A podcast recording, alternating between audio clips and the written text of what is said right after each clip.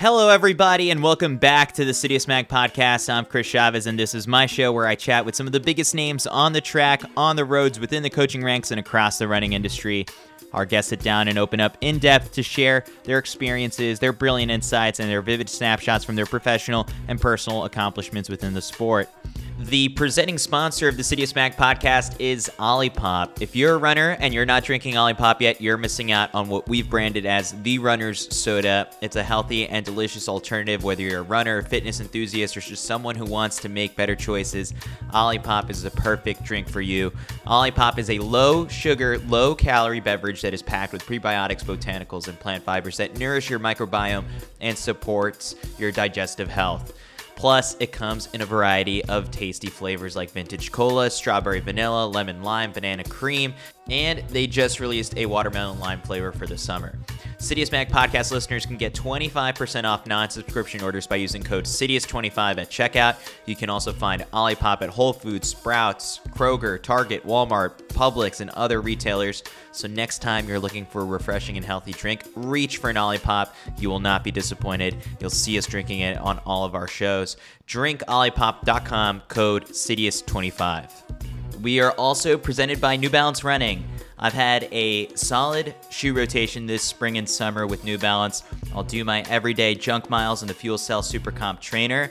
I'll do some tempo runs and some long runs in the FuelCell S C Elite V three.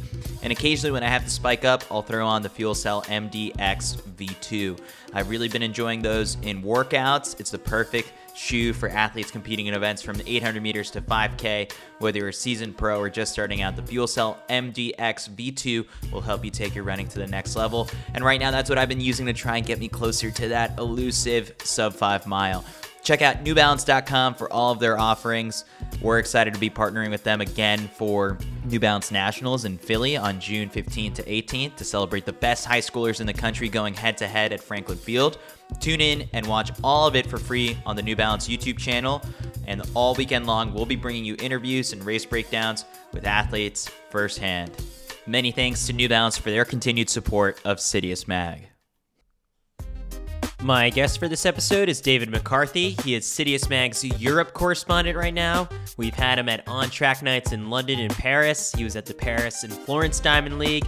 He secured interviews with Jakob Ingebrigtsen and his father Gjert, which have taken off on our YouTube channel, but you'll also be able to listen to those here. His passion for track and field has made him an instant match to work with us at CITIUS. The athletes have seemed receptive to him. The fans have enjoyed watching. So I figured I'd give him a proper welcome to the team and have him on to share a bit of his own backstory, since you'll be seeing and hearing much more from him on CITIUS MAG's channels. So without further ado, here is David McCarthy.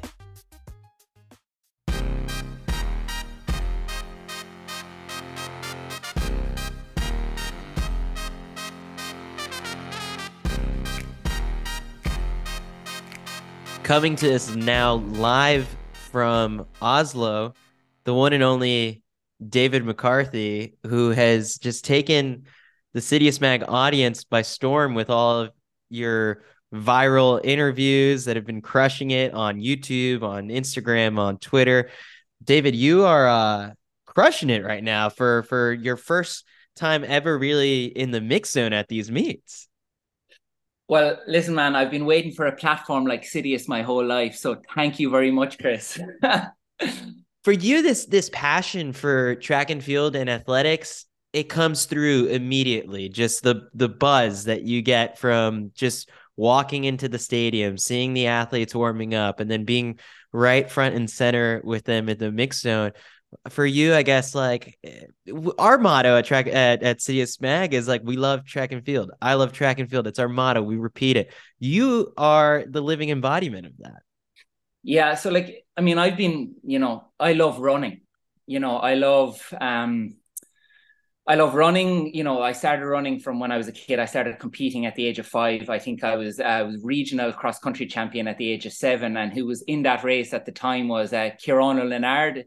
Um, you know, so we, we, we've been competing against each other the whole way growing up to the point when we left high school and we went to America. So that passion for running has always been there. And then more so in um, recent years, uh, the interest of, like, you know, what does it take to be the best in the world, you know? And now the fact that I get to be at these meets and being around the best in the world is so cool, because I never was, I never got to that platform in, in my own career. Um, and so, you know, it's a, it's a, it's a closed world. It's a, it's a small world, isn't it? You know, I was talking to some of the athletes, you know, over the last couple of weeks while at these meets. And I said, if you're not a professional athlete, if you're not a professional coach, or if you're not an agent or an organizer of the meet or media, you, you, you don't get access to this world. And, uh, you know, like, I'm not going to be there competing as an athlete. Uh, you know, those days are gone. Um, and, uh, you know, so it's just unbelievable. Like, the excitement that I'm bringing with it too is just the fact that, like, I never thought this was going to happen at this stage, you know, in, in, in my life. And, um, you know, like I was saying there earlier, like I've, I've always been waiting for a, an opportunity and, and, and looking for it, you know, um, and I know when we were listening to the uh, podcast he put out there yesterday, and Kyle was saying, like, he was at home at Christmas and he was out in a run, and I was just talking to him, like, cause I, I saw, you know, obviously Kyle finished his um, professional running career, you know, not so long ago, and he's now involved with CITIUS and yourself. And, you know, I'm, I'm, I've been following it from day one, and I was like, all questions about it. And then, like, he drops in me, oh, like, we might be calling on you as a European correspondent. And I was like, go way out of that, like, you know, and, uh, and sure as hell then. So that was at Christmas. And then I get this message from him. I can't remember, was it like March? And he's like, what are you doing from June uh, seventh to June eighteenth? And I was like, nothing. Why? And he was like, well, we want you to go to, um, we want you to go to Diamond League in, in uh, Paris, On Track Night in Paris, Diamond League in Oslo, and then On Track Night in Vienna. Are you free? And I was like, of course I'm free, you know? And then, and then after, and then as things progressed, even before that meet, I got to go to London to the night of ten thousand meter P Bs, which was the second of the On Track Night series. And then we got the Florence Diamond League. So I'm only in it a month, and I'm just like, you know, it's, it's crazy how things happen. So, you know, I think that's also good lessons for life as well, you know, and for, for, you know, for, for track and field athletes, for anyone in life, that, like, you just, you never know how things were going, are going to shape out. You just got to keep grinding and keep hoping, and, you know, things can change all of a flash. Your own, you're, you're selling yourself short here a little bit on your own uh, accomplishments, because now that we've added you to the team, like, I think our four by mile has it never been stronger, because it's, we've got Mac Fleet, we've got Kyle Merber, we've got now you, who you had what? Let's, I'm looking at your P Rs right now.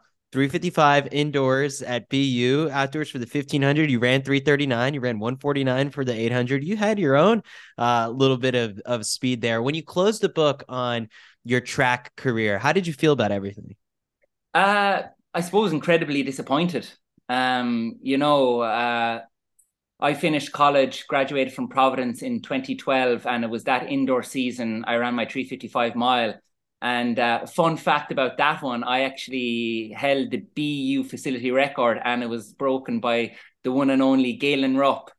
Um, you know, and since then, obviously, like uh, the times have come down, come down a lot since, which is great. It's the see. world record now. Like, you were the original, and then now the world record was set on that track. Yeah, yeah, exactly. So I um off the back of that indoor uh, three fifty-five mile, which at the time was actually only a half second off German Fernandez's indoor N C double A record. And uh, so obviously, and that was leading into summer of twenty twelve Olympics. And so I thought, like, you know, again, we were, we, we always ran well indoors in Providence. You're coming off an N C double A cross country season, and, like, N C double A cross country is super fast, and, you know, you're, you're incredibly fit, you know, so you're, you're ready to run a mile. Um, but I thought, like, wow, like, if I can run three fifty-five indoors, you know, maybe I have a shot at this uh, this Olympic qualifying time, what the standards were for London in twenty twelve. And uh, just my luck, I got injured outdoor season. And as tough as the game is, Chris, just like that, I was forgotten about. And I packed my bags and back home to Ireland. And uh, I competed up until twenty sixteen. And for the rest of that time, I was predominantly coaching myself and training by myself. And I think kind of what put the final nail in the coffin was in two thousand fifteen, I got two stress fractures in my lower back and my sacrum back to back. So I, it was a twelve week recovery process.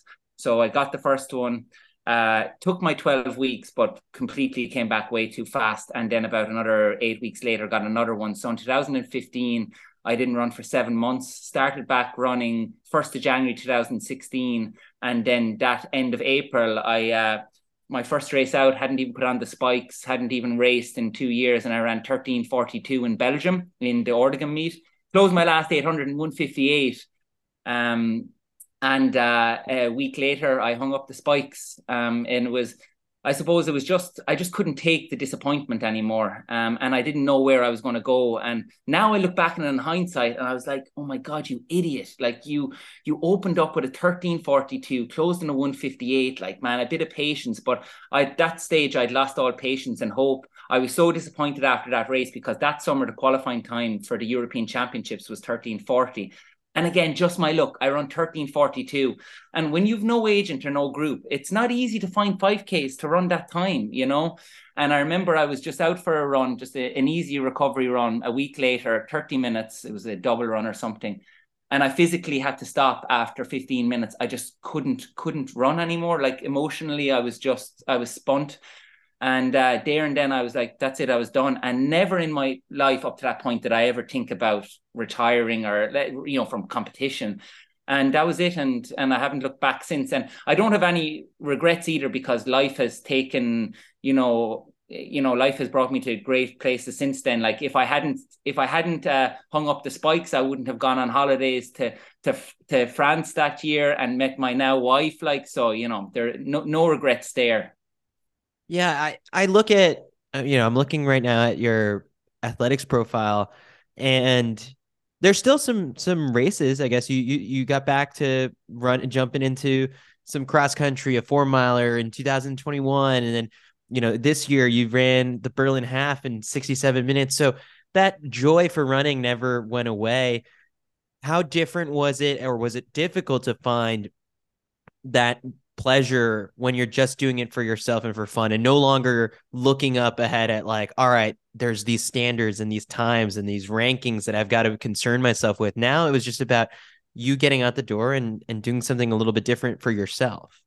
Yeah. So I always had like, uh, like, and it's funny now looking back, like I, um, I probably uh, wasn't ruthless enough from a competitive point of view um, because I had such a passion for running. Like I just love running, like, and I love the feeling of fitness. I love that feeling of fitness in my body. And, um, you know, I stopped running in two thousand sixteen. And at that moment, I was like, I'm never running again. And that was that summer. And I actually didn't run for the re- remainder of the year. I went and I started doing CrossFit and I put on about like ten kilograms of muscle and stuff like that. And then I was signed up for a half Ironman the following year and slowly through that worked my way back into running. And then I started coaching and uh, like, and then that kind of brought me back into it. So like I was coaching, you know, uh, Mihal Power, who's in the States. Uh, he's just graduating from Tulsa right now. So Mihal came sixth at N C A As last year in the five K. He ran like sub thirteen thirty, thirteen twenty-eight, twenty-nine, about three times last year. And I was coaching him, like he did his undergrad in Ireland and then he went over and did his, uh, his postgrad there. So through that, and Mihal is where I'm from in my hometown. And uh, so... like that kept me going, you know, getting out for runs with, with, with, with the lads and that. And I suppose naturally enough, I never let myself go. So if I just get a little clear patch of consistency, I find myself fit again. Like even this, um, this, this, uh, was it April? Yeah. Berlin was on. I was actually in sixty-five minute shape, I reckon, for the half. I just had to, I, I got savage cramping at eleven K. I ran a year and a half ago. I ran the R A C half marathon in, du- in Dubai. And I ran with Ailish McColligan at it. And I ran, we both ran together. She beat me by two seconds. I ran sixty-six and a half. And so um, I always chatting with Ailish. And I knew that like the elite women is where I can run with. And so in Berlin, um, I went through like, I don't know, eleven K, eleven, yeah, eleven K and on for sixty-five flat. And I started cramping like, you know, out of my quads, hamstrings, everything. And I think what happened was is, I trained really control and I got fit, but I hadn't put enough pressure under my body that when I went to race that distance for so long, physically, I physiologically I was fit, but physically I don't think the stress was there. Um, so you know, I I I I can get back into shape quick, and I like to do that. I like to keep that that um how do I say, within range of it, because you never know when you might get the urge to do something again, you know. And uh, if anything, I just love to be fit, where like the other day I was able to jump on the track and do a couple of two hundreds and one hundreds with George Beamish, like, so um, it's worth it for that. And it's worth it to to just stay fresh, Chris, like that's it, man. Like just, you know, running is a is a great cleanser for the body. Everyone at this point has maybe listened to your interviews with Jakob and with Gjert Ingebrigtsen, uh, which I will play at the end of, of this podcast episode for those who haven't watched them up on YouTube yet. But it's very, it, I think one of the things that sticks out to me is one, just how insightful they are. But then two, also the questions that you're asking are genuinely coming from you being curious about training philosophy. And I guess from when you started picking up coaching and even along the way, maybe in those late couple years while you were in college, like, were you always like this curious mind in practice asking, it's like, all right, what are we getting out of this workout? Or like, what's the purpose of this? And what could we be doing better? Yeah, one hundred percent from day one. Maybe I, I might have annoyed coaches because of that. Uh, probably one of the first books I read when I was in college was uh, the Jack Daniels one. And then also the Arthur Lydiard one, I think it was written by Andrew Livingston, Healthy Intelligent Training. And I love the title of that. Um, and I started to, to learn about um, before the Ingebrigtsen model, because Daniel uh, Jack Daniels had threshold workout. He just called it um, marathon and half marathon pace. And it kind of started me thinking, because when, when I was in college, like a tempo run was just basically you smash five miles, like, you know, and I was like, you know, um, I went to Providence. And so like Ray Tracy would be like, you know, five miles between five minutes to five oh five pace. And I'm like, right, so no mile is going to be slower than, you know, it's going to be slower than five minutes. So meaning the average had to be before something. Um, but I always felt that I, I always felt like I wasn't getting the best out of myself in competition. I just felt like I was leaving my energy in training.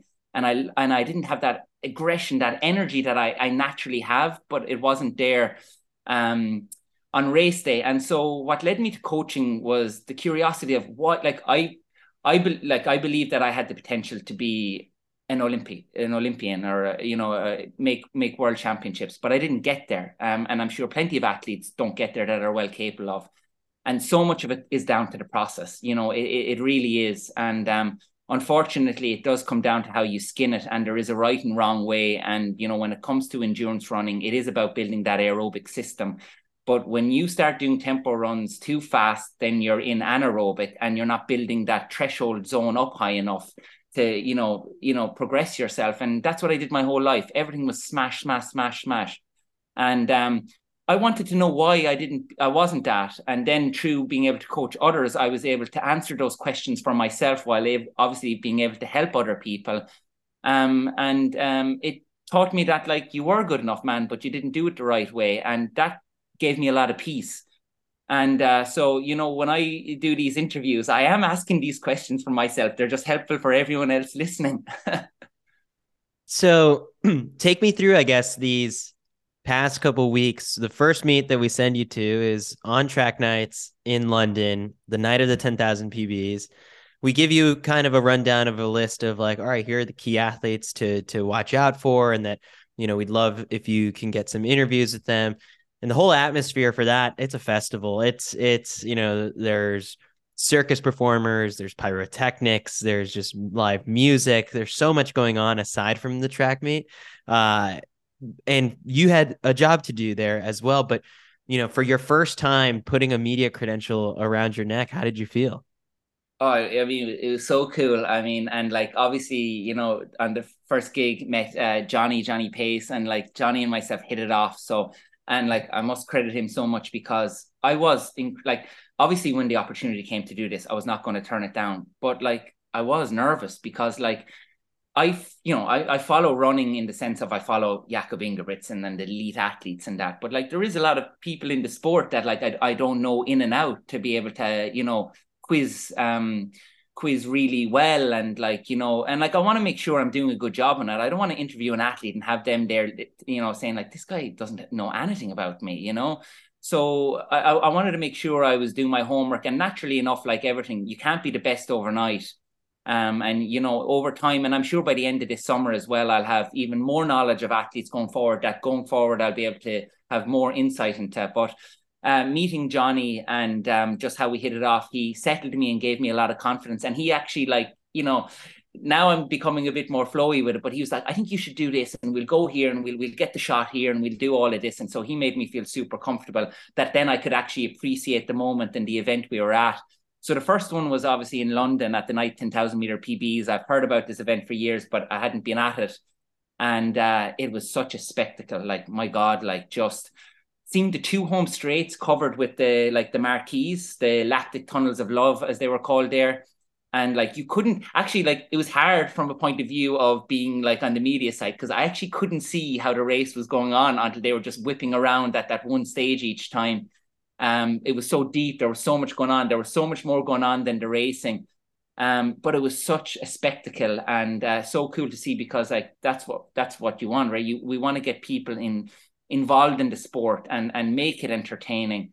Um, you know, and and show that there's there, there's more to it. So, and and that was the first for me experiencing that, and it was so cool. And I also then felt the energy from the athletes, the coaches, um, the, the professional side, and then the non-professional side. Everyone just seemed to be a lot happier and more buzzing at it. And then with that, then, you know, from our side there, being assiduous, um, it's um. people are more, um, more, I suppose, lively, more engaged, and then you're getting a bit more excitement back from them when you're interviewing them and stuff like that. So it, it just really adds to, to everything that's going on there. And obviously that was then, that was London. And then, you know, then we went on to Florence, and well, that's the Diamond League. So that was something completely different. And, you know, I, I remember like, uh, you know, I can't remember if it was you or Kyle, it was saying like, you know, it, this mightn't be quite the same, but I was like, yeah, but like, this is the Diamond League now. This is really up my alley. Like, this is this is something like, I watched El Garouge break the world record like that. Like, I'm thirty, I'm thirty-five this August, you know. So I I have all since a kid, like, you know, you know, my mom uh, used to record on V C R all the, back then it was the Golden League. Right. And so sprinters, I was watching Frankie Fredericks, Atto Bolden, Michael Johnson, you know, Maurice Green, Marion Jones, and then it was like El Garouge and all of those guys. And so like, I was watching these events back then, um, never got to them as an athlete, never got to go as a spectator. And next thing I'm walking in to Florence Diamond League and like, you know, these stadiums, accreditations around you. And the first time I'm, because I didn't get to go to the press conference in Florence because I was finishing, uh, I'm a high school teacher back home. And so we were wrapping up summer exams. So I didn't get to fly out till the day of the sports, the press conference. So I didn't see any of the athletes. So my first time seeing all of these athletes, Fred Curley was like, the minute I'm putting the camera on him to interview him. Uh, so there was a lot of adrenaline, but there was a lot of nerves as well. Um, and I just had to kind of, and like, I'm actually, I have to approach it like I would be a race. You have to just breathe and be calm. And, and like, this is my Olympic, this is my uh, competition now. So it's great, because what I love about it is the challenge of trying to be steady, trying to be calm, all the things that, uh, that racing still, that challenges you. And I still get to get those challenges, because like, I like to think forever in life, you're developing as a person, as a human being. It doesn't just have to be down to your fitness. And that's the way I look at life. And now this has given me an opportunity to challenge myself and grow, which I'm incredibly grateful for. A quick break now to tell you about UCAN. Are you getting back into a training routine with some spring and summer races on the calendar? Then make sure you're fueling properly with UCAN. UCAN energy powders, gels, and bars utilize steady release carbs instead of sugar, so you won't experience the highs and lows in energy. I've used UCAN's Edge Energy Gel to fuel some of my recent long runs, but it's not just the everyday athletes who can trust UCAN. Top marathoners like Emily Sisson, Keira D'Amato, Sarah Hall, and Emma Bates all rely on UCAN to fuel their training and races. In fact, Emma just fueled her fifth place finish in Boston with just one Edge Gel every five K and felt strong the entire race without experiencing any G I distress. UCAN's award-winning energy gels last longer than other gels and provide a more consistent feeling of energy. And with zero sugar, they're not too thick or sweet, and you don't have to chase them down with water. Right now, UCAN is offering the CITIUS MAG community an exclusive chance to try six energy samples for free. All you have to do is pay the cost of shipping. Head on over to ucan.co slash CITIUS to claim this exclusive offer. And if you're already a fan of UCAN and want to try some some of the other products, use code CITIUS at U C A N dot co to save twenty percent off the full variety of products. So say goodbye to the sugar crash and hello to consistent energy with U C A N. Visit U C A N dot co slash CITIUS to claim your free Edge samples today.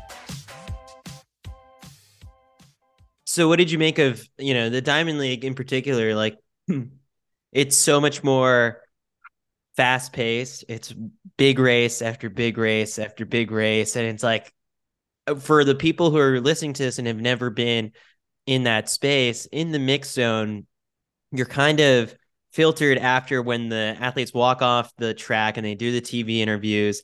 Then there's just kind of this big space where, you know, there's people just in these media scrums shoving recorders and cell phones in your face. And that's where we have to watch the meet from. And so while you're in the same stadium as these incredible performances, you're not seeing it super close up. You might be watching it off of a T V and a monitor that is just in the, it's in the stadium, but you're in a tunnel somewhere. So it's a different sort of experience, but you could still get that rush. And I think when you're a media person in there, you get that rush also when the athletes come by and they're still super excited. So for you, what was that like, especially in Florence, when Faith Kipyegon breaks the world record and she's doing interviews and yes, is going to go to like the big media scrums, but takes the time to go one-on-one with you. And, and you told her like, my hand is still shaking. Well, I tell you what, because originally Florence, you know, we, when he asked me to do this, Florence wasn't on the cards. And thank God I did that, because that was incredibly different to Paris, right? I had actually to run at a place in, in Florence, because you had the main T V stations, as you were saying. Again, I didn't know any of this till I was in the deep end. Yeah, we so threw you it, right into the fire. Yeah, exactly. So, um, so in Florence, like, as you were saying there, as the athletes come in off the track, Um, they've got the main T V stations, and then any of us with our iPhones are at the at the at the back end. But lucky enough, in Florence, there was very few people there other than the, the main T V station. So I actually had to run at a place. Um, and like you said, I I don't see the track. I don't see it live. There's a screen in the in the mix zone that you're watching the races. So, and of course, so this is what's going on here, like between messaging you, asking like, you know, maybe give me a question for this person, or like, what was the result there? I'm, I have the Diamond League app opening, trying to get the quick results. I also have World Athletics open, trying to get a bit of a profile on the athlete. I'm trying to watch the races um, and trying to stay calm, so I'm not like a nervous wreck. Um, so, but Florence, I had, I had, I had the space, but I, I, I didn't realize like I had nothing to compare to, so I thought this was it. Um, so Florence went really well.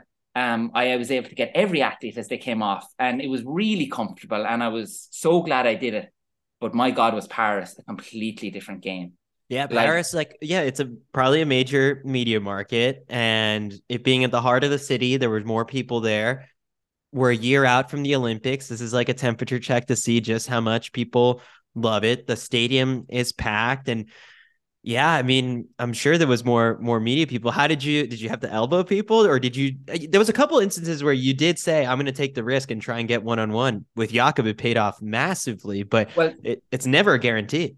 No. And so, um, yeah, so, so Florence, basically you'd all the camera people, and then there's in the T V stations, and they get priority. And then all the way down the line, you have everyone else. And for our status in there, we were at the, at the end.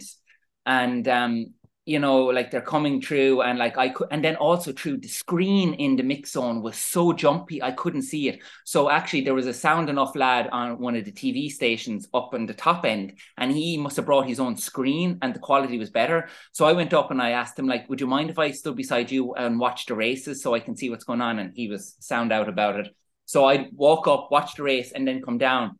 And so obviously, like, you know, for the couple of events at the start, but Jakob's race, everyone wants Jakob, don't they? Like, you know, and so I remember messaging you saying like, you know, Chris, it's mayhem in here. Like I like, you know, and, and I remember you were telling me, Dave, you mightn't get a one-on-one with him. You might just have to get your camera in over and get in on other people's questions. But this was my moment to shine, man. This was, and like from a personal point of view as well. And uh, I was just like, I was like, I really, really, really want a one-on-one with him. I just, I just feel like I can, I've been watching this guy interviewed for years, and he's just not being asked questions that even interest him. you know, and the level he's at and the standard he's at and how he skins the sport. We're not getting enough from this man, you know. And from my own personal achievement, I says, geez, it'd be absolutely outrageous if I get a one-on-one with him. And you know what? Um, he came by first, right? He he did a few. He came by, and I was like, uh, Jakob, you know, can I, you know? And he's like, uh, yeah, yeah, I just, uh, I'm going to go and change. So they, he went into, there was a, like a little kind of pit at the end of all the media stuff. And there was drug testers around him, everything, everything. And like, I was just hovering there. And so um, he went, he, he, to be fair, he went, he came back, but he went all the way back to the end to come down to everyone. I'm not joking, Chris. There was about fifteen to twenty people he went through before he came to me. And I was just like, I was just like, I want this single one. So I said to him, I says, man, I'm taking the gamble. I'm going to the very end of the queue. The guy's going to be probably wrecked, but I just felt I had it in me to, to, to, to engage this guy. And I wanted it. I just, I wanted it, you know? And um, so anyway, sure as hell, I went to the end. He came through and I was like, think, first thing I was thinking, all right, what's your opener here, man? Like, you got to make him feel comfortable. You got to get a smile out of him. So I think I started off with like, uh, Jack, I'm sure you're probably more exhausted now from all the interviews than the race itself. Got the little smile. And then, and to be honest, Chris, I don't really know what I'm going to ask these athletes until it just comes. It's all off the cuff. And I've tried before to kind of have this set agenda in my head, but I start overthinking on it and it's just not how I work. It just doesn't flow. Um, so everything I asked him and, you know, asked Gjert the night before, I had no idea what I was going to ask until the words came out of my mouth.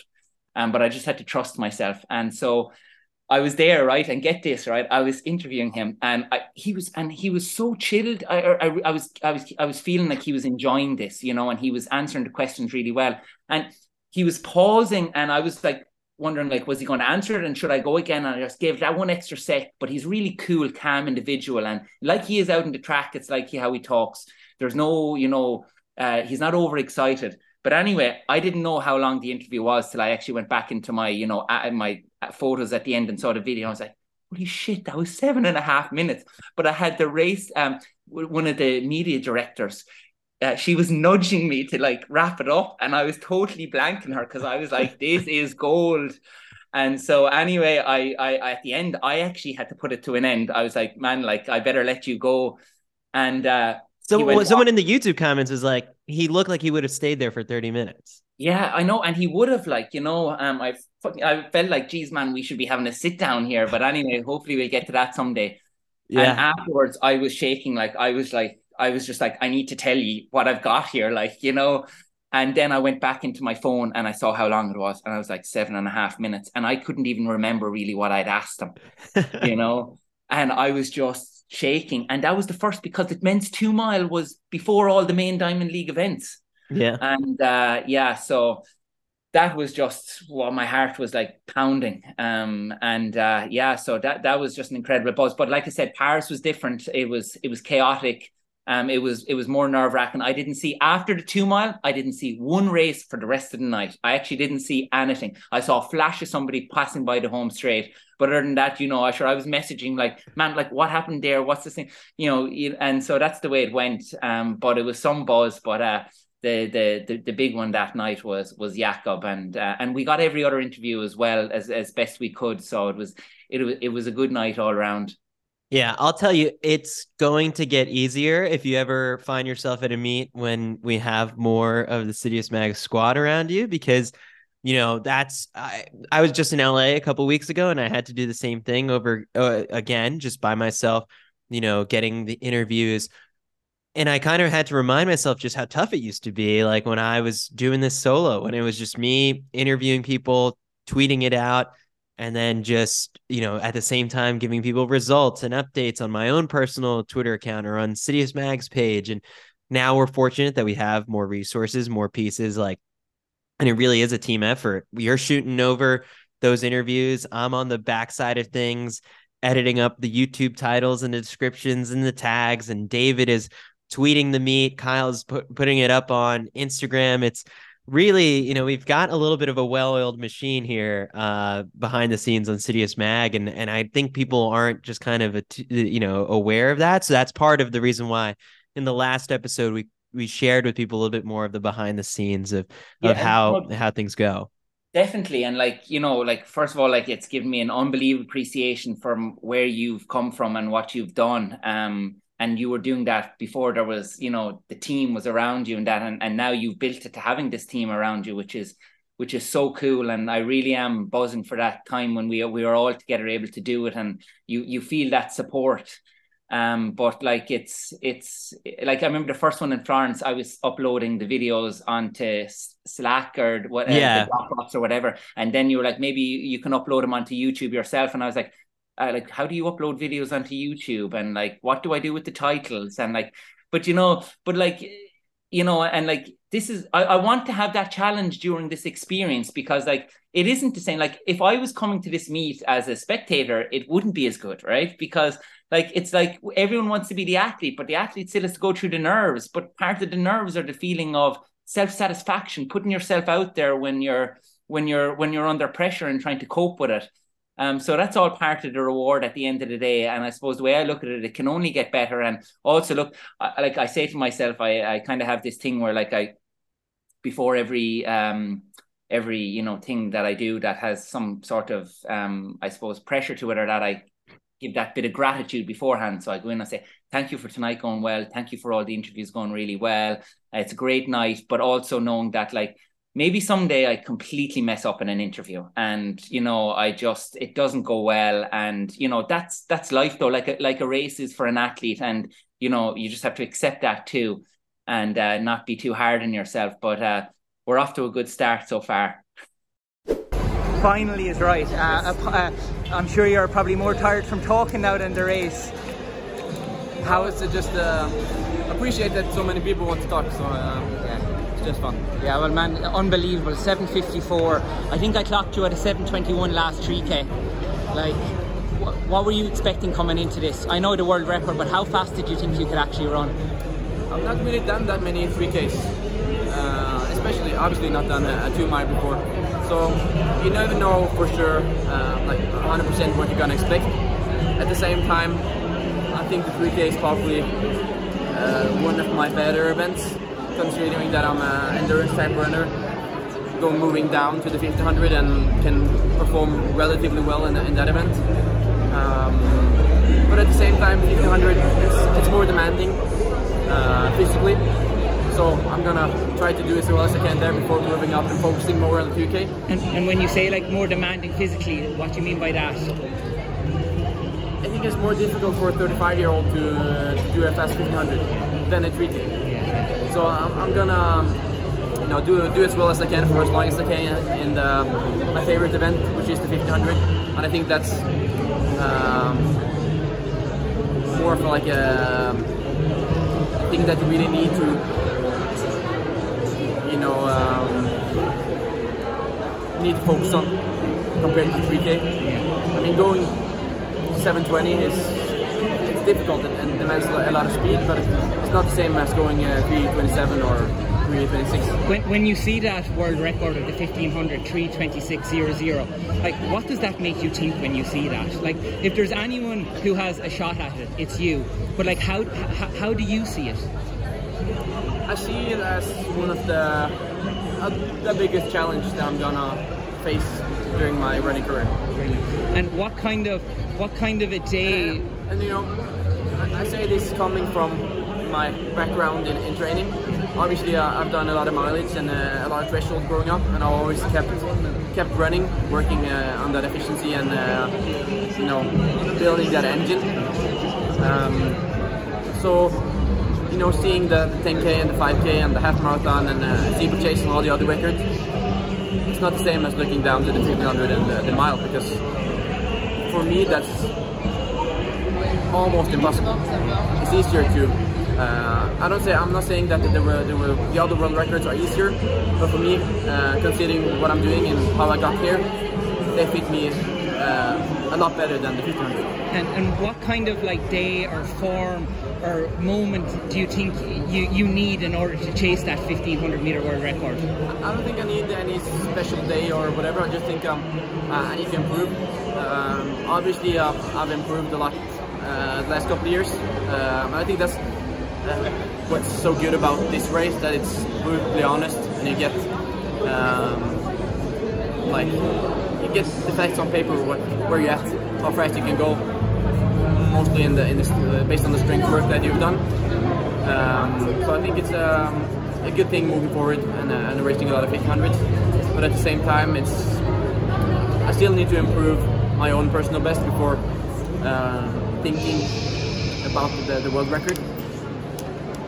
So it's um, this is just a consequence of what I've been doing, and not necessarily trying to, to do perform well in three K, because I'm mainly focusing on fifteen. But at the same time, it's uh, I'm better in, in these sort of events. And like you know, we, we see so much about you know your training, double threshold, and that's that's no secret. But like, there's more to what you are than your training. How much of what your performance is is down to your training, and as you as a, as an individual, as a character. I mean, it's difficult to, to uh, you know, pinpoint exactly what it is, but I think that what's most uh, misunderstood is that our training is only the fundamentals of performing well as a runner. Um, what really matters is, uh, you know, you need to build a house, and if you don't know how to put on the roof, the fundamentals or the, the walls doesn't matter. Uh, so it's obviously the, um, the last five or six weeks after the strength work during the winter, that really matters. And when people get the opportunity to put on the spikes and go out on the track and really start to run a little bit faster, that's when everything uh, goes to hell. Tell me this, when your career is done, your knowledge has built up in the sport, is coaching something you'd love to go into? For sure, because it's... Um, I think, and also one of the biggest mistakes a lot of people do is that they... Uh, go too hard in training, and that's most uh, basically because of their, their mentality, what they uh, are struggling with. They don't believe in themselves. That's why they need to put it down in training, because they need to build up that confidence. And that's, I think that's the wrong mindset. I've been competing my whole life, and um, obviously I'm, I'm competing in training, but I'm, I'm never running faster in training than I do in competition, because I want the competition to be the number that's keep the powder dry behind, behind my name.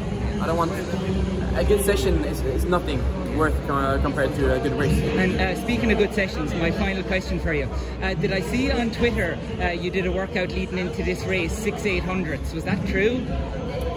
Yes, but it's. I mean, that workout that doesn't matter. What matters is what I've done in uh, before that. I also had a session two days before and uh, a session a couple days after. So a lot of people see, you know, one session, and um, it's not impossible for everybody to have a, a good session. What's important, the, the, the difficult task is to have a good program and make every session, you know, worth something going into a good race. And, and when you do a session like that, maybe eight hundreds finishing in sub one fifty, like, does that surprise you, or does it just give you even more confidence as to where your fitness is at? No, because if I wanted to go quicker, I, I could have gone quicker, but. That's, there, there's no point in going quicker because then it's not specific. Uh, so I started at a three K pace and I went down to a little bit faster than fifteen hundred pace, obviously. But um, but at the same time, I I set up the session uh, with my brothers, and I need to know what I'm going to get out of the session. It's not just a good session. Uh, you need to know, you know, what you need. And uh, for that specific session, I needed to um, dig a little bit deeper than just three K, because I did that a couple of uh, days earlier and it wasn't tough enough, um, so I needed to um, dig a little bit of a hole to have this uh, boost going into this race. Brilliant. So everything matters, and you need to put it, uh, you know, paint the big picture. Well, Jakob, I won't keep you any longer, man. Massive respect, well done tonight, and best of luck with the rest of the season. Cheers, man. So next up is Oslo. We have you in Oslo right now, a couple days before the meet. You're going to have another potential interview with Jakob. How do you feel the second one's going to go? Do you think he's going to humble you? And he's maybe been attuned to the YouTube comments and everything that says, like, greatest interview with Jakob ever. And now he's going to give you a stinker. Yeah, no. So I was talking with Johnny on the way over here, right? And um, this is where, like, this is where I have to, like, I've got to do the work for Citius, but I've also got to use my intuition, right? Because this is, uh, I'm on the circuit now, and there's going to be no shortage of this man going forward, right? What we got the other night was incredible, and it's going to be hard to match that straight away. Obviously, we want to speak to these athletes at every event, but I'm not going to try and get a ten-minute interview with them, you know.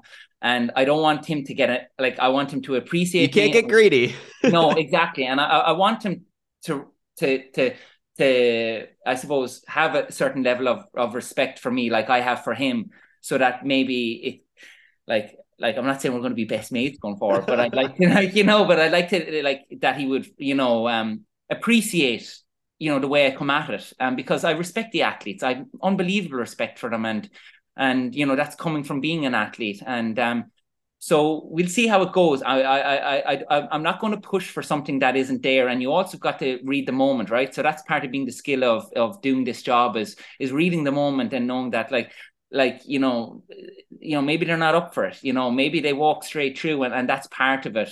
Um, so we'll, uh, we, we'll see how it turns out. We go in with no expectation, um, and that makes you a little bit more um, able to read the situation and, and, and go with it. But um, who knows? But like, uh, there's a there's plenty of good athletes anyway to interview after that after the fifteen hundred on Thursday night. That's for sure. I, I saw the start list there, and I was like, I want to sit down with all of these athletes.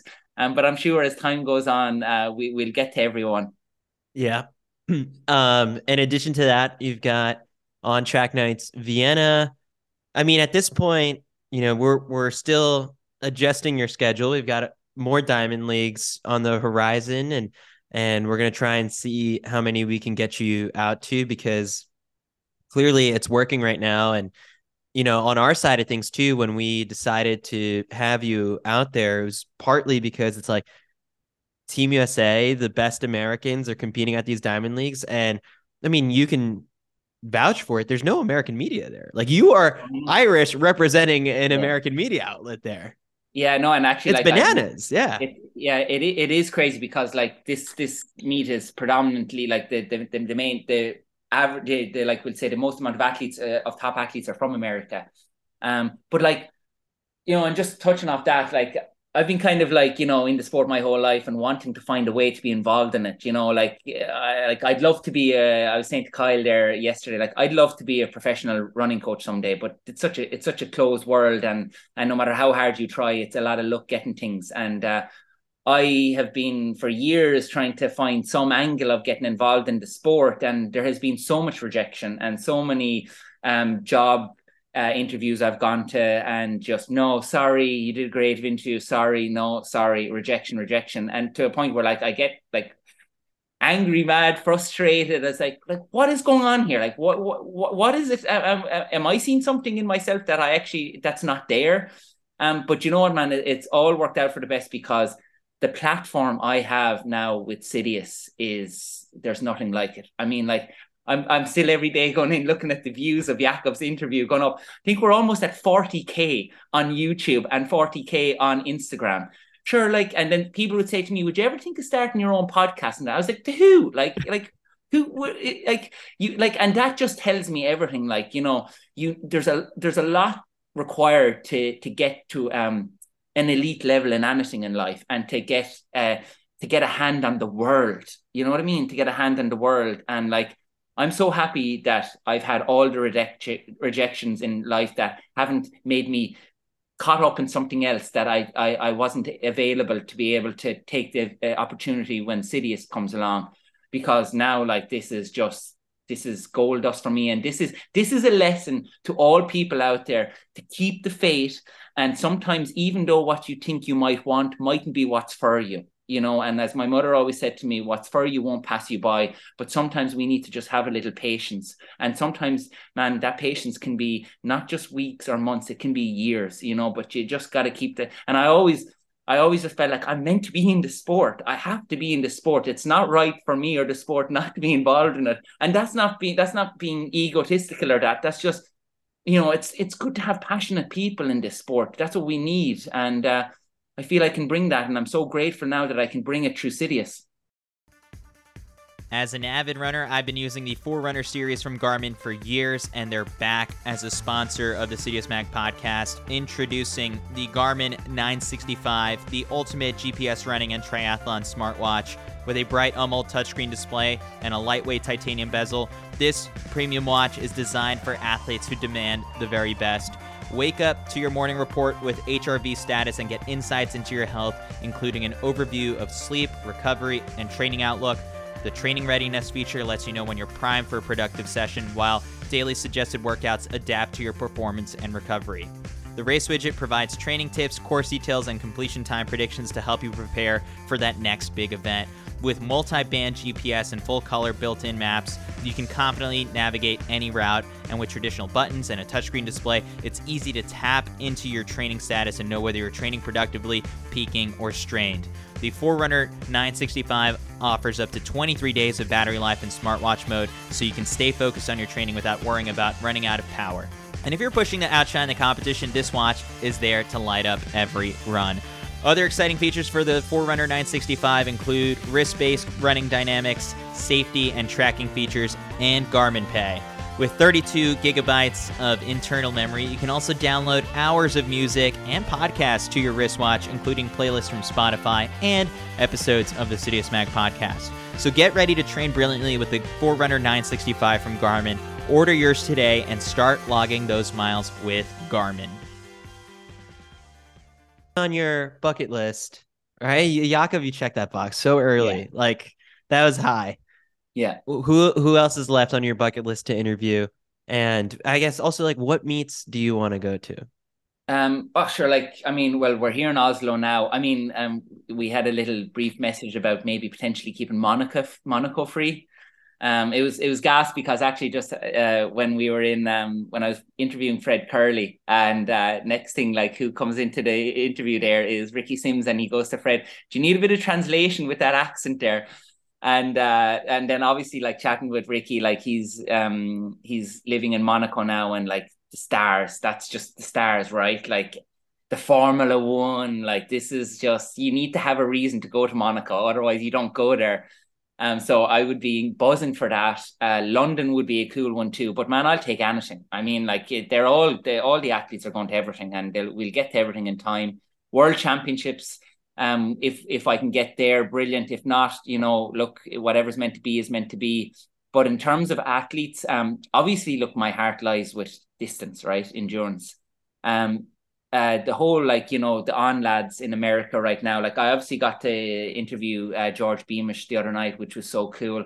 I want to chat to all those guys. I really want to chat to a lot of coaches as well, you know, um, because they're the ones who bring the best out in the athletes and, and create the environments. And like, so I want to ask more about like, well, what, what is it that you're doing that's making this happen? Like, you know, I, I want I want those answers. I, I want to know, like, How do you how do you do that? How do you how do you you know from from setting up the training throughout the year, dealing with so many individuals, um, getting athletes to the elite level, planning the season, and then speaking to the athletes, like uh, like the, the the mindset approach. I, I want to kind of get the understanding behind these uh, athletes, and like you know, I think I have a fair idea of um what it takes, but I want to ask these questions and I want the answers coming from the athlete so everybody else can hear. So there's no, there's no like, um, you know, like I don't want to, I, I don't want to be the person saying how it's done. I want it coming from the person. So it's not me saying how it's done. It's like, no, it's coming from the source. That came from Jakob Ingebrigtsen, who's the best in the world. So don't be like, no media jumping on saying, oh, I think this, and opinions. Everyone has opinions. We call them, back in Ireland, we have our national sport, hurling, right? Uh, it's called Gaelic. And everyone in the country has an opinion on why every team isn't doing well or anything like that. And we call them hurlers in the stand, man. Athletes in the stand. They don't know anything, right? And like, so like, let's get the answers from the people who are doing it. And then so, because it's easy for two people who've never been there to kind of quarrel their opinion on things. But when it comes from people who have done it, how can you question it? Right. Sounds like Mottram would also be really high on your list. Oh no, sorry, yeah, I completely forgot that him.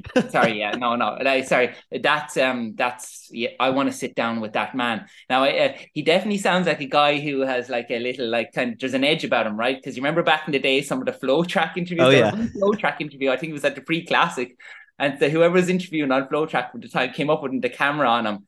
And Mottram is like taking off his spikes after the race, and he's like, "Would you mind introducing yourself, please, and tell me where you're from?" So I'm like, I'm definitely going to come in at him in a steady, steady place. Like, and actually, it was the same with Gjert actually last night. So I didn't know Gjert was going to be there, and next thing I saw him, and uh, I was like, "Why is he here?" And then, of course, obviously, I saw Narva won the men's fifteen hundred from Norway, so I was like, "Oh, it's definitely him." So I kind of went scouting around to see if I could kind of just, I man, I did not think I was going to be getting an interview with Gjert last night. And like, they, they you don't know the personality. Sometimes they're kind of like, you know, it's not as if like, you know, like maybe my personality, I'm so open and out there that like, I don't think anyone would feel too nervous coming up to me, but I didn't know what the situation would be with Gjert. So anyway, I saw him up at the warm-up field and I think he was after the race. So Narva was maybe off cooling down and Gjert was there on his phone. And man, I was hovering around like little groupie, trying to muster up the courage to go up and chat to him. And I walked up and I walked away and I walked up and I walked away. And I was like, man, grow up here now. Like, what's the worst? He says, no. What's the worst? He says, get lost. But if it does pay off, that is the cherry on the cake after Jakob. So anyway, what I said to myself is, forget the interview. If you weren't working with Citius, you'd want to go up and talk to this man yourself out of interest. And I was like, yeah, so do that. So I went up and I just introduced myself and I obviously hit it off by just talking about Narva and asking about him. And then that's when off camera, he told me how he came down from a half marathon runner. And so I started getting the vibe that, wow, this he's really chatty and that. So then I just like said, Gjert, would you mind if I... um. would you mind if I interviewed you? Like, I'm working with Citius. And I don't think he was aware of who Citius was. Um, and he was like, are you working with On? And of course I was wearing all the On gear, you know, and I was like, no, no, we're uh, working with Citius, but we're like promoting the event here. And he was like, yeah, yeah, sure. I'd say he didn't think how viral that interview was going to go. But anyway, um, so that was, that, that, that was, that approaching him, like was, I had to come at it from like a point of view where like, just like be, you know, be steady with it. And maybe I mightn't get the interview, but maybe I might get the conversation with him. But yeah, going back to Craig Mottram, I really want to talk to Craig Mottram. Actually, I tell you who else I want to chat with. I'd love to sit down and have a chat with Steve Cram. You know, these legends, and they're on the circuit. I'd love to sit down and have a coffee with him because think about it, right? Steve Cram, uh, like I don't have the stats off the top of my head now, but he's a three forty-seven, three forty-six-ish miler, three forty-six, I think, right? Mm-hmm. And you know, you must remember these guys that did this back in the days when there was no super shoes, right? Yep. And and how, like, if, if you go back in the day and probably look at the stats of like the amount of sub three fifty miles these guys ran even in one season. And then also looking back at the way they train now, not that I know, but I know they did, they definitely came from, I think, a bit of a more harder interval type approach of training. So obviously that still worked as well, right?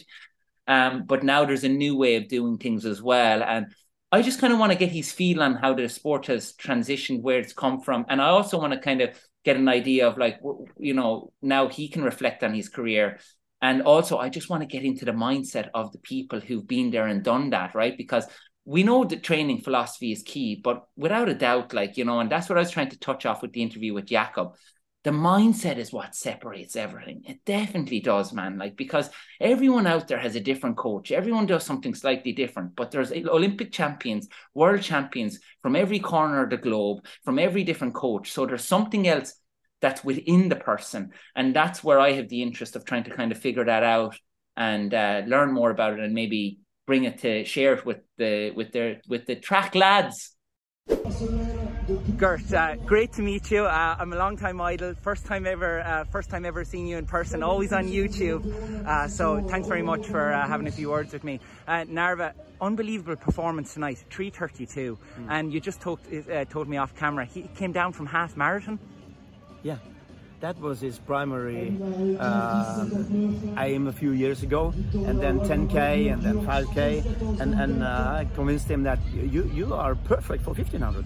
Uh, and the training we do is also perfect for fifteen hundred. You should try it. I think you can do well. And and then okay, okay, I'll try. And he did one one attempt last year, and wow! Uh, but still, it was five K, uh, the most important event. So uh, this year he will go all in for fifteen hundred, and you can see by the results today that, that that's his, that's the way, uh, that's the, where he should be in the fifteen. What, what did you what, what did you see in him that you thought he could be such oh, a good? I've been coaching him since he was fifteen. Okay. Uh, but uh, uh, having my own uh, voice, it was difficult uh, uh, put, putting enough effort into his training, and uh, and his focus was also in in in doing good in in uh, in the university. Uh, no, we're still in the university, but uh, also doing good on the track. So uh, yeah, you can do both. So it's clear the Ingebrigtsen model doesn't only just work for Ingebrigtsens. No, the model works for, and I and just by being here watching people do warm up and cool down, I see that many have yeah. adopted our way of doing things. Yeah. And and that, and yeah, I'm proud of that. And like, speak to me a bit more, like, you know, we, we, we talk about the threshold, the control training, like, you know, measuring the lactates, which keeps you under control. Because I suppose working on that aerobic system, it's a zone that feels comfortable and it's easy to overdo it. But yet at the same time too, you need to have that turnover for the track. How do you manage the both of them together, and how does the athlete kind of feel that, feel that they can be confident knowing that this will pay off? That's the difficult thing, because you have to put all your trust in the coach. Uh, so we, we don't do any tests to, to, to, to, to gain confidence. We do the training, and the training is volume-based and, and threshold-based. And, and, uh, and we have made a composition that Uh, there's also some track work, but not much. Uh, so, so uh, it's always a little uh, uncertainty when you do your first uh, track meets. So it's, it's yeah, you have to uh, you have to rely on the system for a long, long time. It's no quick fix. You have to adapt to the system. It may take one or two or three or four, maybe five years. But when you come out on the other side, having done all the work, you will guarantee success. Yeah. And so, like, over the the winter months and most majority of the year, you're building that aerobic system. Yeah, yeah. And obviously, then at some point in the year, you've got to hit those track workouts. But races, races. Yeah. So does races. Did he come in this evening with kind of very little prep for it in terms of on the track? Yeah, we, we, we do. We have done uh, one race every week for four weeks. Yeah. Uh, so one uh, the first race was in Karlsruhe on the twentieth of May, and uh, the next race was in Ordeghem, and the third race was in Bergen last week. This is the fourth, and for hopefully we'll do Bislett as a fifth, and and then doing those races you gradually build. Uh, he has improved for every race, and, and, and that's that's the way we do it. Like in the we, we, we train at decent volume also now, and, and it goes through the the, the, the spring months, uh, doing track sessions on track in competition. And, and so that builds confidence. Like the, the summer season in terms of the summer months are quite short. So like majority of the year is not track season. Yeah. Like, is there any point in the year that you are touching off that when it's not track season? No, we do some uh, some uh, indoor races in January, February, February, and, and just just to just to see, okay, I'm where I'm supposed to be, and, and then we go off again. And and, yeah. So do you feel for that threshold model, it is important to be racing uh, as, uh, like during indoors to kind of prepare you more for outdoors, more for that shock to the system? Yeah, yeah, yeah. Because you, you will don't you will not have those those. Um, It's, it's not like an amplified way of, you will you will have, like you see Jakob, he, he is always doing good races.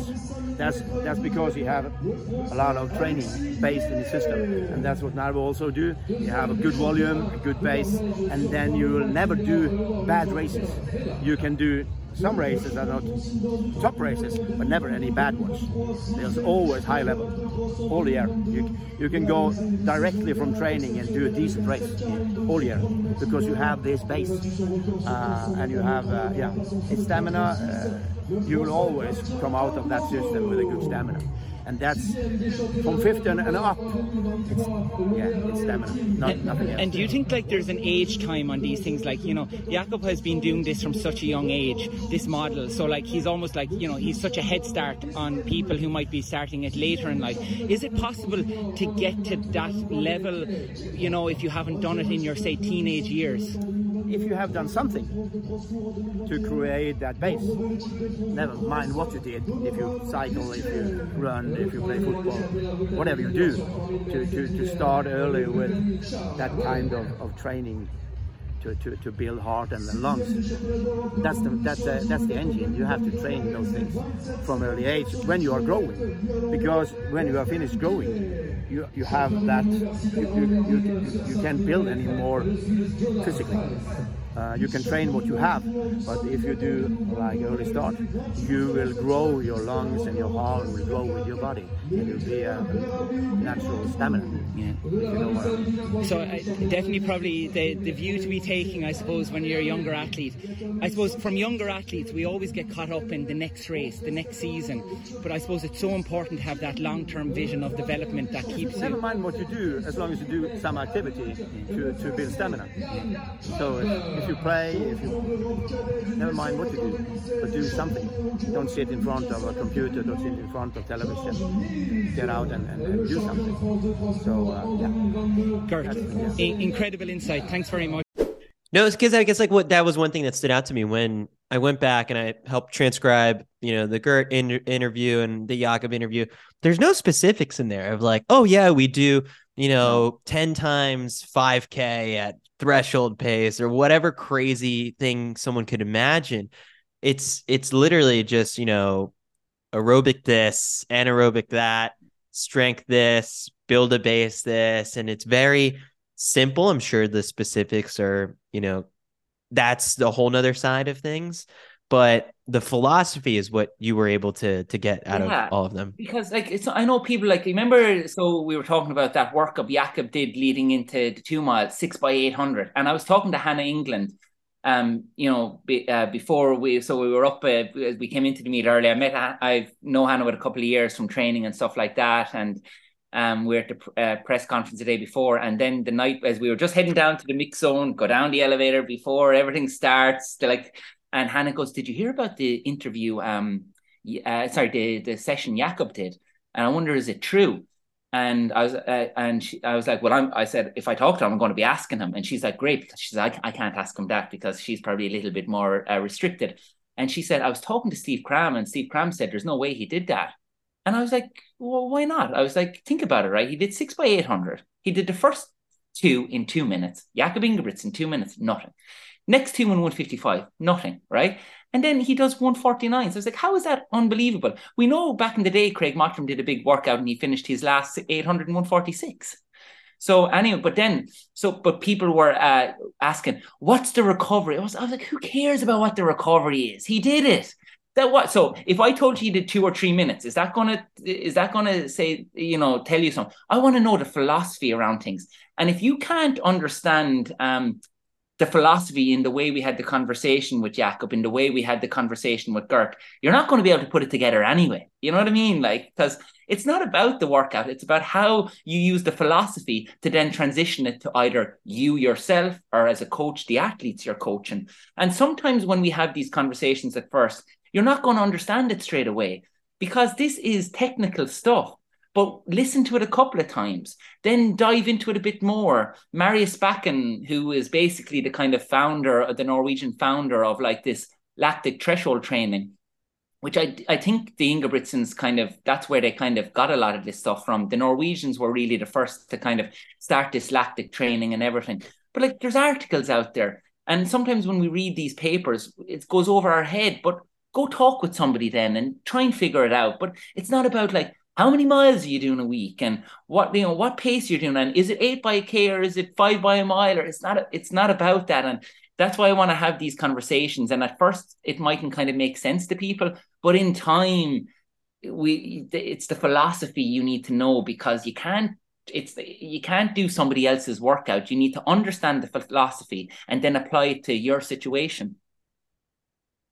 I feel like we're, I'm going to get a couple emails asking for us to give you a coaching podcast, but you know, we could explore that route down the, down the road for sure. Um, and we'll see what we can make happen, but I think we could get an interview with, with Steve Cram uh, sometime soon. And I'd love to hear just all the, you know, that one, you don't have to be as concerned about like, oh, this is going to be seven minutes, let it be thirty minutes or whatever it is. So um, no, yeah, you're on the, you're on the right track. You're crushing it. Uh, and I'm excited for, for more from, uh, from Oslo and Vienna in the coming days. And then we'll see where else uh, we we set you. But David, it's been phenomenal having you join the team and making an instant impact. Um, and I think I speak for all the CITIUS MAG followers that we're excited for more. Um, likewise, man. And again, just want to say how much I appreciate it. And uh, just uh, yeah, that I'm absolutely buzzing to be part of the team. And uh, it's nice to, it's so nice to be involved with people that uh, see the sport the way you do. And also, like, I do think within CITIUS, um, I think we all value and appreciate each other. And that's massive. And again, that goes to applying it to training groups or anything. Uh, that's what brings the best out in people. And I, I think we're doing that. So uh, more to it. How fast can you run an eight hundred right now? Because if if we manage to find a way to get you to the World Championships, there's a media eight hundred. Kyle finished second last year. He ran one forty-eight, I think it was, or one forty-seven. The winning time was one forty-six, I think. Oh, no, no, no. Oh, one fifty-six. No, one fifty-six, I okay, think. Yeah, yeah. yeah. one fifty-six, yeah, yeah. Kyle has the wheels, right? Like, I'm an endurance guy. Like, I'd love if there was like uh, a, a longer one, but um, but I, I don't know. I need see the problem is, right, where I come from in Ireland, right, there I don't have a running track. Even the whole way through high school, I didn't have a running track, so I can't spike up. I can't even do strides. So that's what leads me down to more the endurance stuff. So, and the only thing I will say is, right, I value my health and well-being in the sport. I actually felt a little bit of my body after the strides with uh, George the other day. So um, I'll, I'll I'll have to think about that, because I'll have the fitness to hurt myself, but there could be repercussions afterwards. And I value my health and well-being in the sport at this stage. But at the same time, too, I'll bring the spikes. What I could run for an eight hundred, I don't know, because I have the endurance, but I'd probably get flooded with lactic straight away.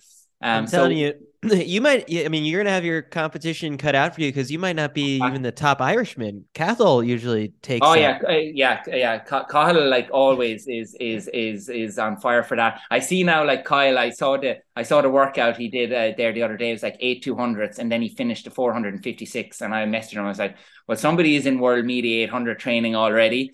Um and like it's so like he's buzzing for it. So I I guarantee that that he wants that. So um I hope he gets it.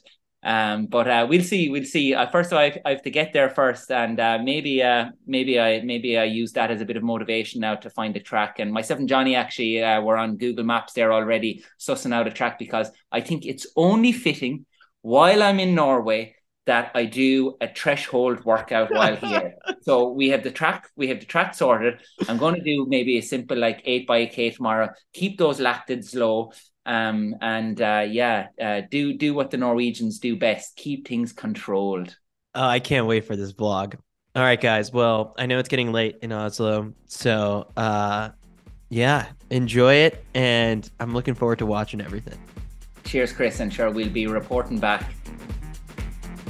Thank you all for listening to this episode. I love doing this for you guys. I've only got a few asks here to close out the show. Please share this episode with your friends if you think they'll get any value or inspiration out of it. And if you have a moment to leave a five-star review on Apple Podcasts or Spotify, that helps us grow and maybe helps us get better guests on the show. Let's build this thing together. Visit CITIUS mag dot com for a lot more. We have a brand new website with tons more articles, videos, and podcasts. I love track and field. I'm Chris Chavez. See you guys next time.